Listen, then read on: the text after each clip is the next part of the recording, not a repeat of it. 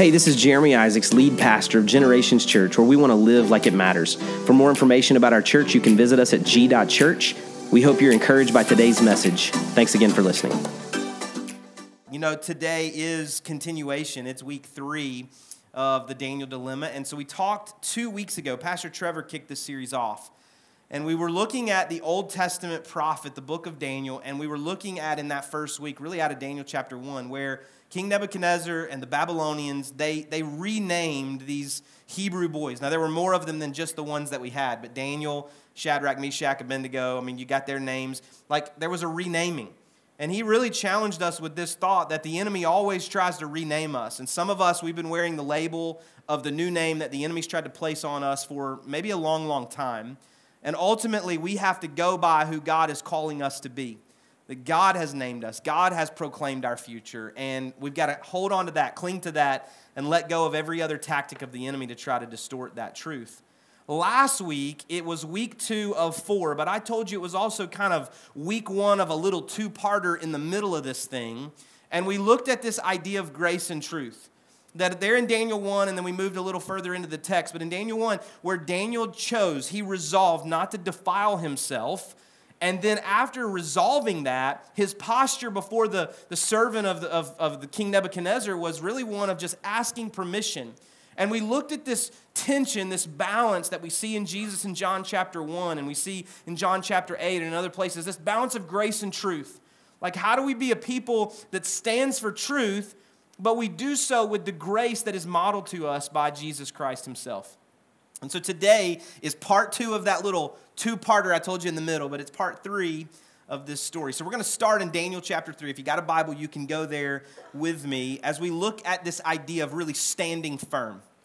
You know, as I was thinking about today and, and thinking about where the Lord would take us in this text, I was recognizing that the world we live in right now is a really unique place.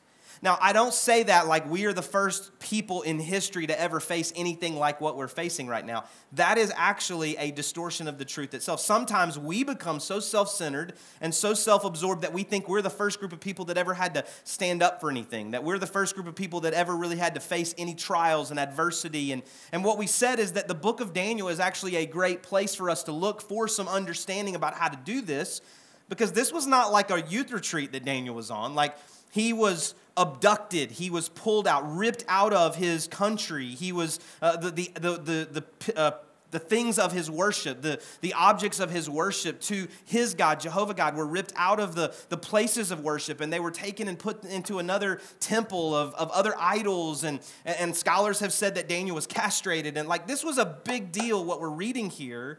And it shows us that there has been persecution and there has been adversity to people that stand for something throughout all of human history. So, if we ever convince ourselves that we are the first people ever doing this, or that we're living it in a, in a worse way, perhaps, sometimes that actually causes us to feel better about ourselves or to see something about ourselves that isn't true. We are a part of the narrative and the story of God that He's writing throughout history, and every single generation has been called upon in their context of living to stand for what is right. And so I draw great I don't know, just strength from that to know that there were people before me who stood for what was right. There will be people after me, should the Lord not choose to come back in our lifetime. There will be people after us who have to stand for what is right in their context, in their generation, in their day. So, how do we stand firm?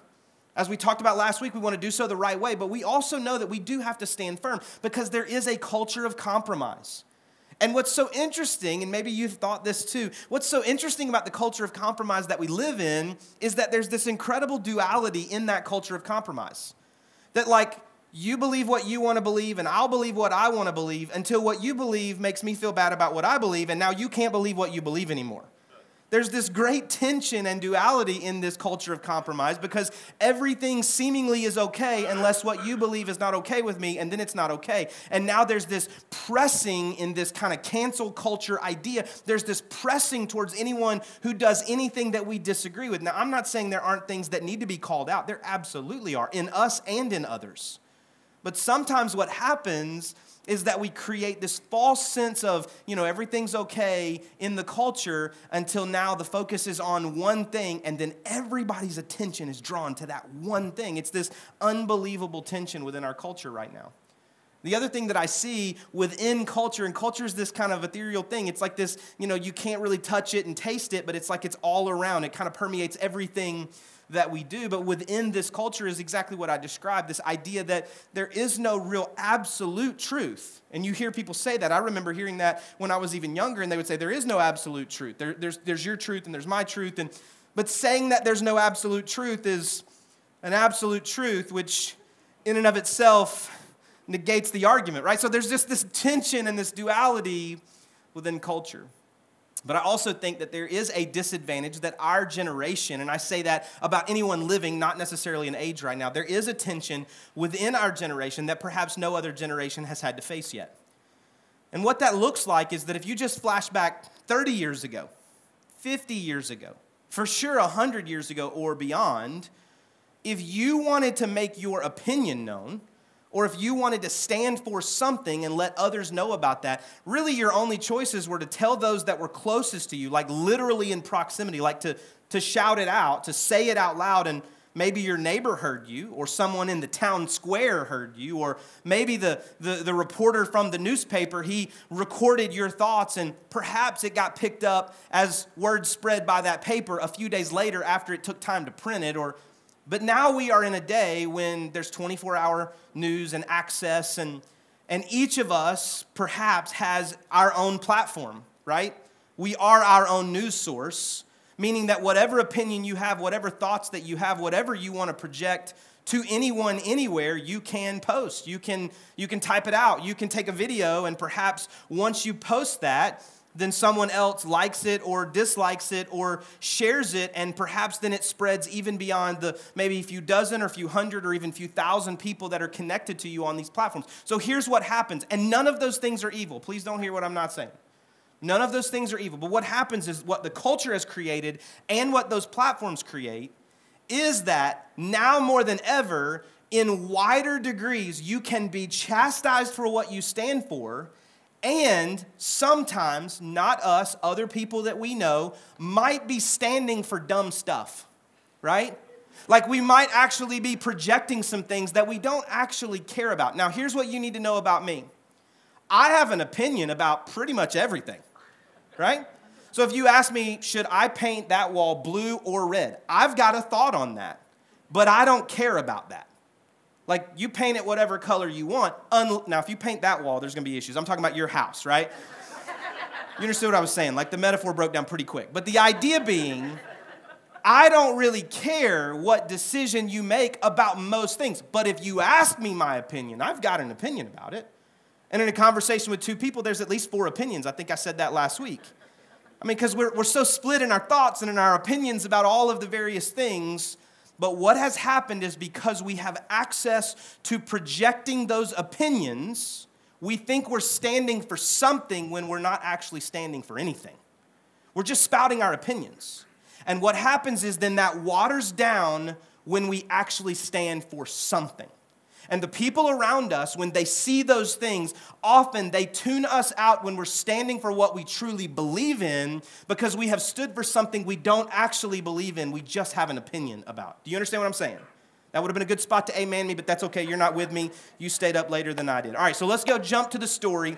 Daniel chapter 3. Let me just kind of fill you in on where we're at. King Nebuchadnezzar, who we met a few weeks ago, he's now set up this golden image, right? You know where we're going if you've been raised in children's church at any point in your life. He sets up this huge golden image, this golden idol. Here's what he says When the music starts, you bow down. So the music starts, and everybody bows down except for a few folks.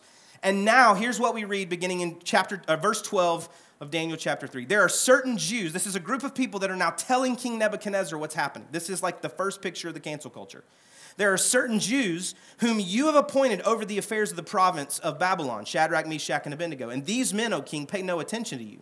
They do not serve your gods or worship the golden image that you've set up. Then Nebuchadnezzar, in furious rage, commanded that Shadrach, Meshach, and Abednego be brought. So they brought these men before the king. Nebuchadnezzar answered and said to them, Is it true, O Shadrach, Meshach, and Abednego, that you do not serve my gods or worship the golden image that I've set up?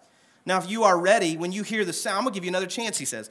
When you hear the sound of the, of the horn and the pipe and the lyre and the trigon and the harp and the bagpipe and every kind of music to fall down and worship the image that I've made, then we're well and good. But if you do not worship, you shall immediately be cast into a burning fiery furnace. And who is the God who will deliver you out of my hands? Ooh, the arrogance right there. Shadrach, Meshach, and Abednego answered and said to the king, O Nebuchadnezzar, we have no need to answer you in this matter. If this be so, our God, whom we serve, is able to deliver us from the burning fiery furnace. Underline that in your Bible right there. And he will deliver us out of your hand, O king. But if not, underline that too. Be it known to you, O king, that we will not serve your gods or worship the golden image that you have set up. So these boys, standing before literally at that time in history, the most powerful man on the face of the earth, they stood up and they said, Listen, not only did we not bow down the first time, standing before you as you threaten us with our lives, we will not bow down again. They were standing firm. They knew what they believed. If you go back to Daniel chapter 1, it all builds on it, right? These boys were a part of the, the group of people that did not defile themselves by what they would eat. They knew there was something about one little compromise that leads to another little compromise that leads to another little compromise that gets you to a place where you are now worshiping, giving your affection, giving your attention to something that you never would have chosen. That's not where it starts. It doesn't start at bowing down. It starts with little compromises by consuming things and allowing things into our lives that we never would have said we would do at some point in our past. But once we do, it opens us up to more and more compromise if we're not careful. So they just stood. They said, We're not going to do it. And not only are we not going to do it, but listen, even if you throw us into the fiery furnace, our God's going to deliver us. But even if He doesn't deliver us, we're still not going to bow down because it's still wrong. Even if God doesn't choose to, to bring us out of the punishment that we might face, we know this is right, so we're standing for what's right no matter what. If you stand, you've got to be willing to pay the price. You actually can't stand unless you're willing to pay the price of what that standing may cost you. It may cost you relationships. It may cost you friendships. It may cost you possessions. It may cost you a job. It may cost you some other things. But you got to know I'm willing to pay the price no matter what because I know this to be right. Last week we talked about this idea of being right and doing it the right way, right? Well, it really does start with, with being right, not in a prideful, arrogant way, but knowing like who is God and what is God calling me to. This is not just opinion. This is not just a thought that I have. This is right because it's right, because it matches God's word. It matches the voice of God in my own heart and in my own life. And so I've got to know what is right before I can stand for what's right. And unfortunately, for a lot of people right now, they're trying to stand for what's right without knowing what's right. We've got to get God's word into our hearts and into our lives. And in this season, maybe more than ever before in my life, I've got a, I've got a hunger for the word of God. And I would encourage you to kind of just dig into God's word. Get that, that, that word of God into your heart and into your life so that when the Holy Spirit is speaking to you, that still small voice begins to speak into your life. You know whether or not it lines up. You know, yeah, this, this resonates with me. I can stand firm in that because I know exactly what's going to happen. Here, here's, here's what we know you cannot make those decisions in the moment. You got to make those decisions in advance. You've got to know what you stand for and what you won't stand for before you ever hear the music start playing. Because in that moment, man, it's not just a middle school thing. Peer pressure and the pressure of other people and watching others and, and what you hear people saying about you and the threats and all, all of those things coming at you might cause you to bend a little bit in what you thought you might do if you ever got into a place like that. But if you know in advance what you believe and what you know to be right, that's when you know you can stand. And it sounds easy. It's like, absolutely, if I was standing out in the field and I heard the music playing and there's a golden image in front of me, I know I wouldn't bow. Most of the time in our lives, it doesn't look like a golden image. But what are those things that are calling for our affection? Who are those people that are asking for our compromise? What are those places and sources that are pulling for our attention? That if we're not careful, we find ourselves not in a standing up posture, but in a bowing down posture because we hadn't made up our mind before we got to that place and we heard the music start playing and it was too late. You got to know in advance what you're going to do. Let me show you another example of what I mean. So, King Nebuchadnezzar, he dies transition now comes to the kingdom. And at the start of Daniel chapter 6, there's a new guy in charge. His name is King Darius. You can actually read about him in a ton of history books, just like you can Nebuchadnezzar. It's, it's like a really fascinating thing to take a history book and read it, and take scripture and read it, and see how they play with one another and how they just lay right over top of one another. So, King Darius here in Daniel chapter 6, he's in charge, and he's reorganizing the kingdom. And this is what it says in the first five verses. It pleased Darius to set up over the kingdom 120 satraps to be throughout the whole kingdom. This is, this is like governors, this is like regional leadership over the kingdom. And over them would be three high officials, of whom Daniel was one. So, as he's reorganizing, I'm pausing for a second. He sets up 120 like governors over the kingdom. And of those 120, then he puts like three officials over all 120. And of those three is one of those original Hebrew boys so this is still Babylon. He says, hey, of all the kingdom, of, of, of, all the things that we've got set up, I got 120 I'm putting in charge, and over those 120, I'm putting three, and of those three is Daniel, to whom these satraps should give account, so that the king might suffer no loss. Then this Daniel became distinguished above all the other high officials and satraps because an excellent spirit was in him, and the king planned to set him over the whole kingdom. And then the high officials and the satraps, they sought to find a ground for complaint against Daniel with regard to the kingdom. But they could find no ground for complaint or any fault because he was faithful, and no error or fault was found in him. Then these men said, We shall not find any ground for complaint against this Daniel unless we find it in connection with the law of his God. So let me summarize real quick. I know you're already tracking with the story.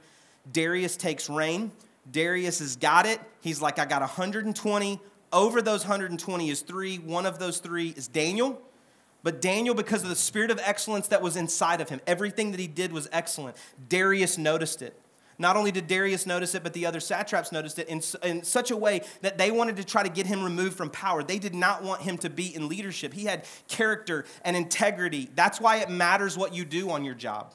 That's why it matters how you conduct yourself at the ball field. Corey and I were at a game the other night, and I was wearing a Generations Church shirt, and that was one of the filters why I couldn't yell at the ref because I was like, that's going to reflect poorly on our church family. So I'm going to go take this off and come back and yell at that guy, right? I'm kidding. I did not do that. I did not do that, but y'all pray for me. The flesh is still really raising up. Okay, so so it's like no, no, no. It matters how you live. Like we want to live like it matters because it actually matters. Like what you do, the spirit of excellence that lives on the inside of you should cause you to be the best employee at your company. It should cause you to be the best student in your class. It should cause you to be the best husband on your street, the best wife in your neighbor, because there's something that rises up inside of us that says, when I give myself wholly to God, there's something about the nature and character of God that as it continues to reshape and reform me, that people are like, man, there's something different about that guy. And I know that sounds so old school, and no, no, no. There is something unique about spirit empowered living, and other people notice it. They see it. And so Darius notices there's something powerful here in the life of Daniel. There's something that I want others to see. I'm going to put him over the entire kingdom. I'm going to I'm going to kind of move these other two out of the way, and all 120 and all of these other two, and everyone else in the kingdom is going to report to Daniel. We see this over and over in Scripture. Joseph, who was a guy that had a dream, he, he finds himself in all of these scenarios through no fault of his own, but every single time it says that the Lord was with him and he raised up because of the favor of God and the favor of man. And he was, he was raised to power in Potiphar's house and he was raised to power in the prison and he was raised to power under Pharaoh. And so we see every single time that there's a spirit of excellence and there's a favor and blessing of God when we submit ourselves to God, when we're willing to stand for what's right and not compromise to try to get a leg up, to try to get a promotion promotion, to try to have other people think something about us. That if we will stand for what's right, God will be honored through our lives. And God is the one that brings increase. God is the one that brings the favor that we're desiring to try to create on our own. So he had this excellent spirit about him, and the people noticed too. The leadership noticed, not just Darius. Darius really liked Daniel, but the other leaders were jealous. And so they decided we're going to try to set a trap for him But Daniel had already decided how he was going to respond, and it was really just a continuation of all of the various things that he had continued to do. He had been faithful every single day. Everyday faithfulness isn't flashy, but it's effective. I believe that for so many of us, we want to stand when the music starts but we haven't been standing on the days before. We've compromised at other places at the table and in other times in our lives. And we don't have the fortitude, we don't have the trust in God to be able to stand with that conviction that says, but even if He doesn't, because we haven't been living faithfully in the days of preparation before. Everyday faithfulness isn't flashy, but man, man, it's effective. So quit seeking flashy and just be faithful, just day after day, day by day, just trusting God. Be faithful in the small things and see how God will respond. So these other satraps, they convince King Darius, they kind of trick him to sign this executive order that anybody who brings any petition to any other source other than King Darius should be punished. And King Darius doesn't kind of recognize what they're trying to do, and so he, he signs it and he says, Absolutely, let's do this. It can't be repealed, it can't be revoked. And so in that moment, then they say, okay, well, there's this guy, Daniel. You know Daniel, the guy that you're just in love with and you keep putting over us. Okay, that guy, he's praying all the time to not you, but this other God. And so, like, what you just said is that he's got to be punished for that. Well, immediately Darius realizes that's not what I was hoping to happen. Like, I really like Daniel, and so I don't want this to take place. And they're like, but you just said it couldn't be revoked and it couldn't be repealed. Darius is overwhelmed by this. It says that he, he decides he's going to spend all day thinking about a plan to get Daniel out of this but he can't. And so Daniel is thrown into a lion's den, right? And, and King Darius fasts all night long, hoping that Daniel is able to escape somehow. Look at this in verse 16 and then in 18, and I'm sorry, verse 10. Let's go to 10 first. When Daniel knew that the document had been signed, he went to his house where he had opened the windows in the upper chamber, open, uh, upper chamber, open toward Jerusalem. He got down on his knees three times a day and he prayed and gave thanks before God as he had done previously. Now, there's two things right there that I told you to underline earlier in the text. I want you to underline the first part of verse 10 and the last part of verse 10. The first part of verse 10 is like, okay, here we go. Let's go to war. When Daniel knew that the document had been signed, he knew exactly what he was doing. He was fully aware what he was standing up for. And then the last part of that verse says, just as he had done previously. You know how to be faithful in the moment when you have modeled faithfulness before. You can trust God to show up in the moment you need Him to show up when you've seen God show up in the moments before. How did David tell Saul he knew he would win in battle against Goliath? He said, Because when I was out tending my father's sheep, when, when, a, when an animal would come, a, a lion and a tiger and a bear, oh my, he said, My God delivered me, not by my own strength, but by his strength. And so when I go out to fight this like little, this little guy, this little Philistine, this not this giant, like God will deliver me. God will bring victory over this enemy. You can learn so much about God in seasons that seem like wasted preparation, but they are moments that convince you that when you need God, He's right there. My mom used to tell me this. When you get to the moment that you know that God is all you have, you discover that God is all you need. But some of us, we haven't been in that searching season. We haven't been asking God to be all that we need in moments that we're not convinced He's all we need because we're convinced we can do it ourselves. We're convinced that we are strong enough and we have enough charisma and enough skill and enough gifts. And so what happens? Daniel says, okay, has he signed the document? Has he done the thing? Okay, now we stand firm. Now we trust God to deliver us. And he just continued to do what he had always done. Daniel 16, then we're going to skip to 18, then we're going to skip to 20 out of verse uh, out of chapter 6 right here. We're just talking about King Darius. This is what it says. Then the king commanded, and Daniel was brought and cast into a den of lions. And the king declared to Daniel, May your God, whom you serve continually, it was something he had noticed, deliver you. Verse 18. Then the king went to his palace and he spent the night fasting. No diversions were brought to him, and he slept, uh, and, and sleep fled from him. Skipping to verse 20. As he came near to the den where Daniel was, he cried out in a tone of anguish. And the king declared to Daniel, O Daniel, servant of the living God, has your God, whom you serve continually, been able to deliver you from the lions? It's not enough to stand on the big days. It actually matters how you live every day. Darius knew because he watched, he noticed the faithfulness in Daniel's life. The satraps knew. That's why they were trying to trap him. I wear an Apple Watch. Every now and then when I'm, when I'm preaching, it'll start like dictating back to me what I'm saying, and I have to like hit it really fast, and I, I have it on Do Not Disturb. But every now and then, my watch does the most annoying thing. I'll be sitting down, and it'll say, Stand up. It's so annoying because if I wanted to stand up, I would have already done that. I have the ability to do that. It'll say, You've been sitting too long, stand up. Can I say to you, with all the love in my heart, for some of us, we've been sitting down too long. We've been sitting down too long. And if I can just sound like Siri in your life, it's time for you to stand up. But it's not just in the moments. I'm not talking about you're about to stand up and get thrown into the lion's den. I'm not telling you you're about to stand up and get thrown into a fiery furnace. I'm just saying for some of us, we have not chosen to be faithful every single day. And those little moments of compromise are going to compromise who we are. Stand up. It is worth it. What you stand for matters. So, how do you do that? We're closing here, I promise. How do you do that?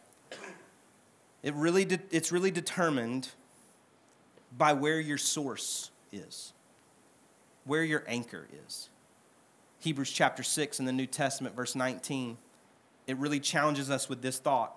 It says, This hope is a strong and trustworthy anchor for our souls. What is that hope? That hope is Jesus Christ. This hope is a strong and trustworthy anchor for our souls. What is our life? What is your life anchored to? What is the source of strength? Is it trustworthy or is it fleeting? Does it change day by day? Does it change issue by issue? You don't think Shadrach, Meshach, and Abednego were anchored by the hope of the power of God in their life? They looked at the most powerful man on the face of the earth and they said, Listen, our God's going to deliver us from this. But even if he doesn't, there's an anchor of hope, a trustworthy source of confidence and strength that exists to say, even if he doesn't, we're still gonna stand because that's what is right. Daniel waited. I don't know why I giggle every time. Daniel waited till he signed the order and then was like, all right, here we go. We're about to pick a fight. And he opens up the windows to be heard but then he does exactly what he's been doing every single day. There was an anchor in his soul, a trustworthy source of confidence that he wasn't going to stop praying because somebody else said stop praying. He was going to keep praying because that's what you do. You talk to the God that created us, the God that knows the end from the beginning the God that can be trusted with our coming in and our going out, the Alpha and the Omega. I'm going to trust in that source of strength and that confidence that comes from being anchored in the hope of who He is. So, what do you hope in? What are we anchored in? Where does the source of strength and confidence come for our lives to be able to stand up for what is right? not to just stand for opinion or the fleeting circumstances or conversations of the day, but to stand for what is eternal. Where does your hope come from? There's this story at the end of the Gospels that I love where Jesus is already resurrected and he's just kind of like showing up to people and freaking them out a little bit.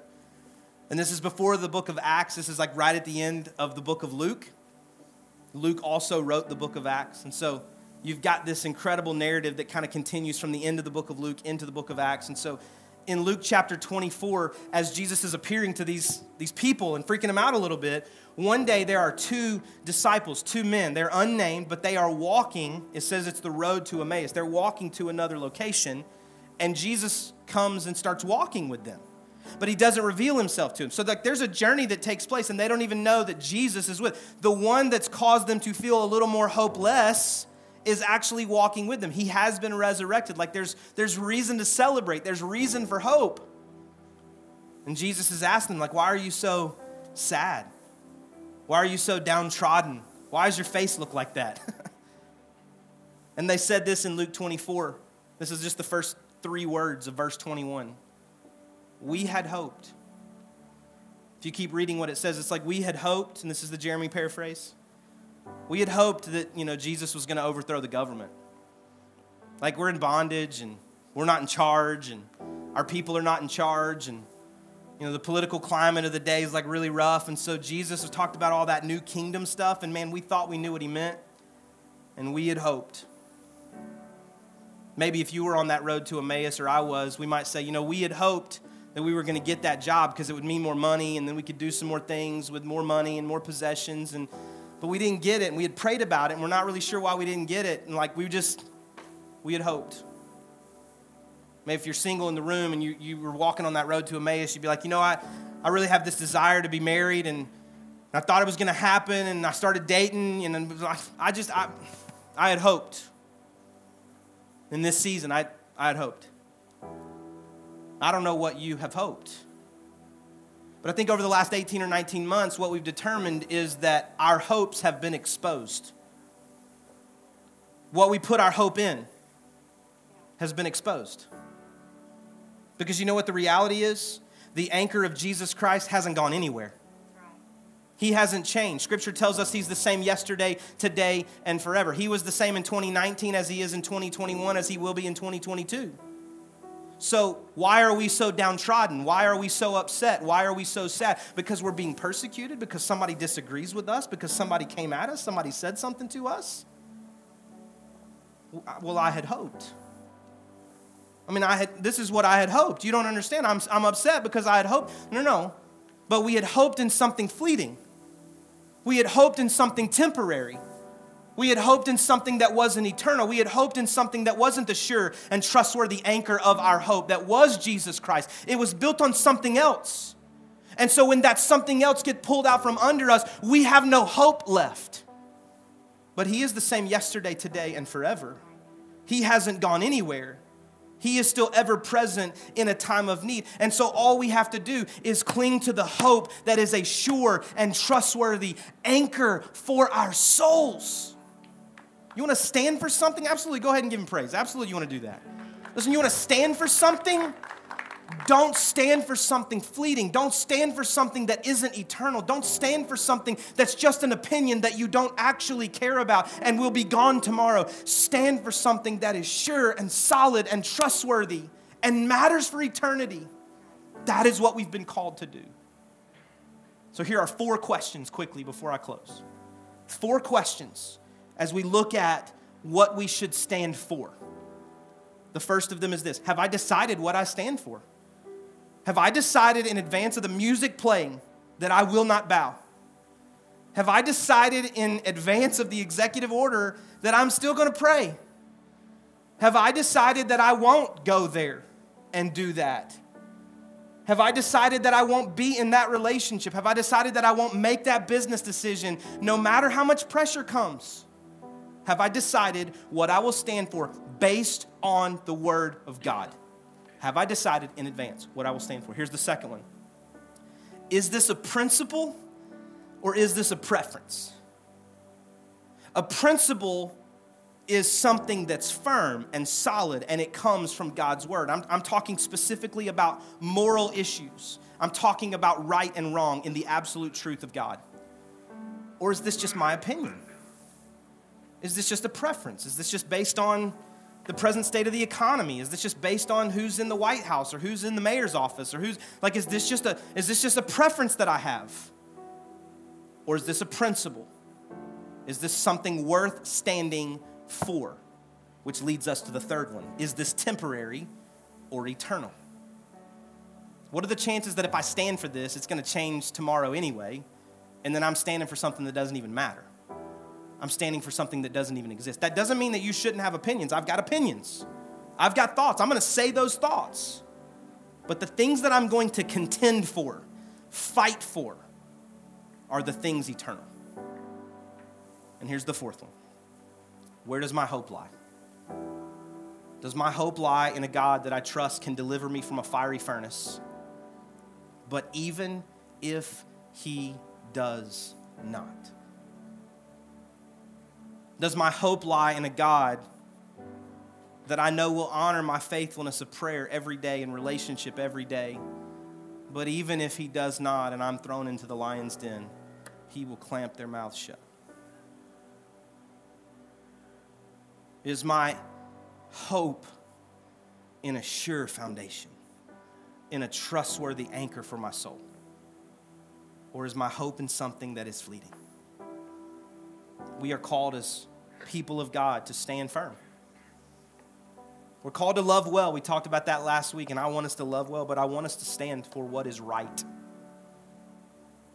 But my fear for so many of us, myself included, because I've got a lot of opinions, is that in our attempt to stand for everything, we're not actually standing for anything. We're being tossed to and fro. That the, the enemy has convinced us of so many things that aren't true. And the pressure of culture is compelling us to speak up for everything. And by the time we speak up for what truly matters, our voice is so watered down that no one is listening. This world needs the hope that you and I have if you're a follower of Jesus Christ. So let's stand for what is right and true and noble.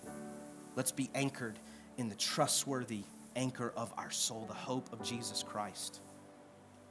And when we do, we can be assured that He is the same yesterday, today, and forever. And if He delivered them from the furnace and He delivered them from the lion's den, He can deliver you too.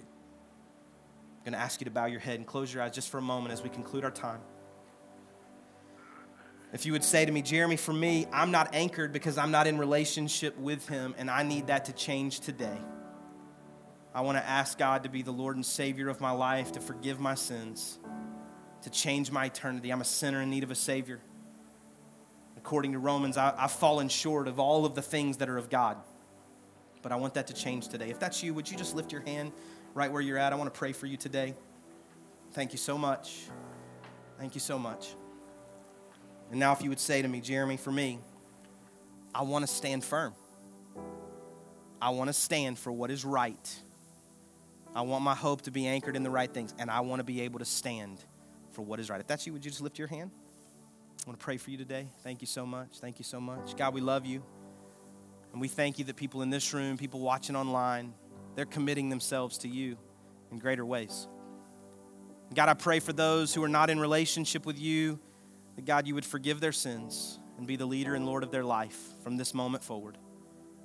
And God, I pray that you would help them to fall in love with you and to fall in love with your word and to read your word like never before, to put it on the inside of them so that they know what is right. And God, I pray that for every one of us. And God, I pray for all of us today that lifted our hand, hear the cry of our heart. We want to stand firm. We want to stand for what is right.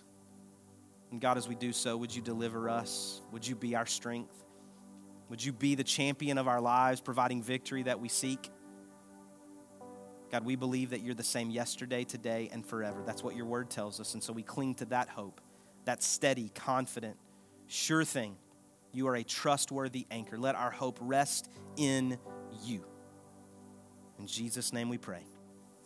Amen. Thanks again for listening. If today's message was an encouragement to you, we invite you to share it with your friends and family. Maybe subscribe, rate, and review the podcast. It just helps us spread the word about what God's doing here at Generations Church. For more information about the church, visit us at g.church. Have a great day, and God bless.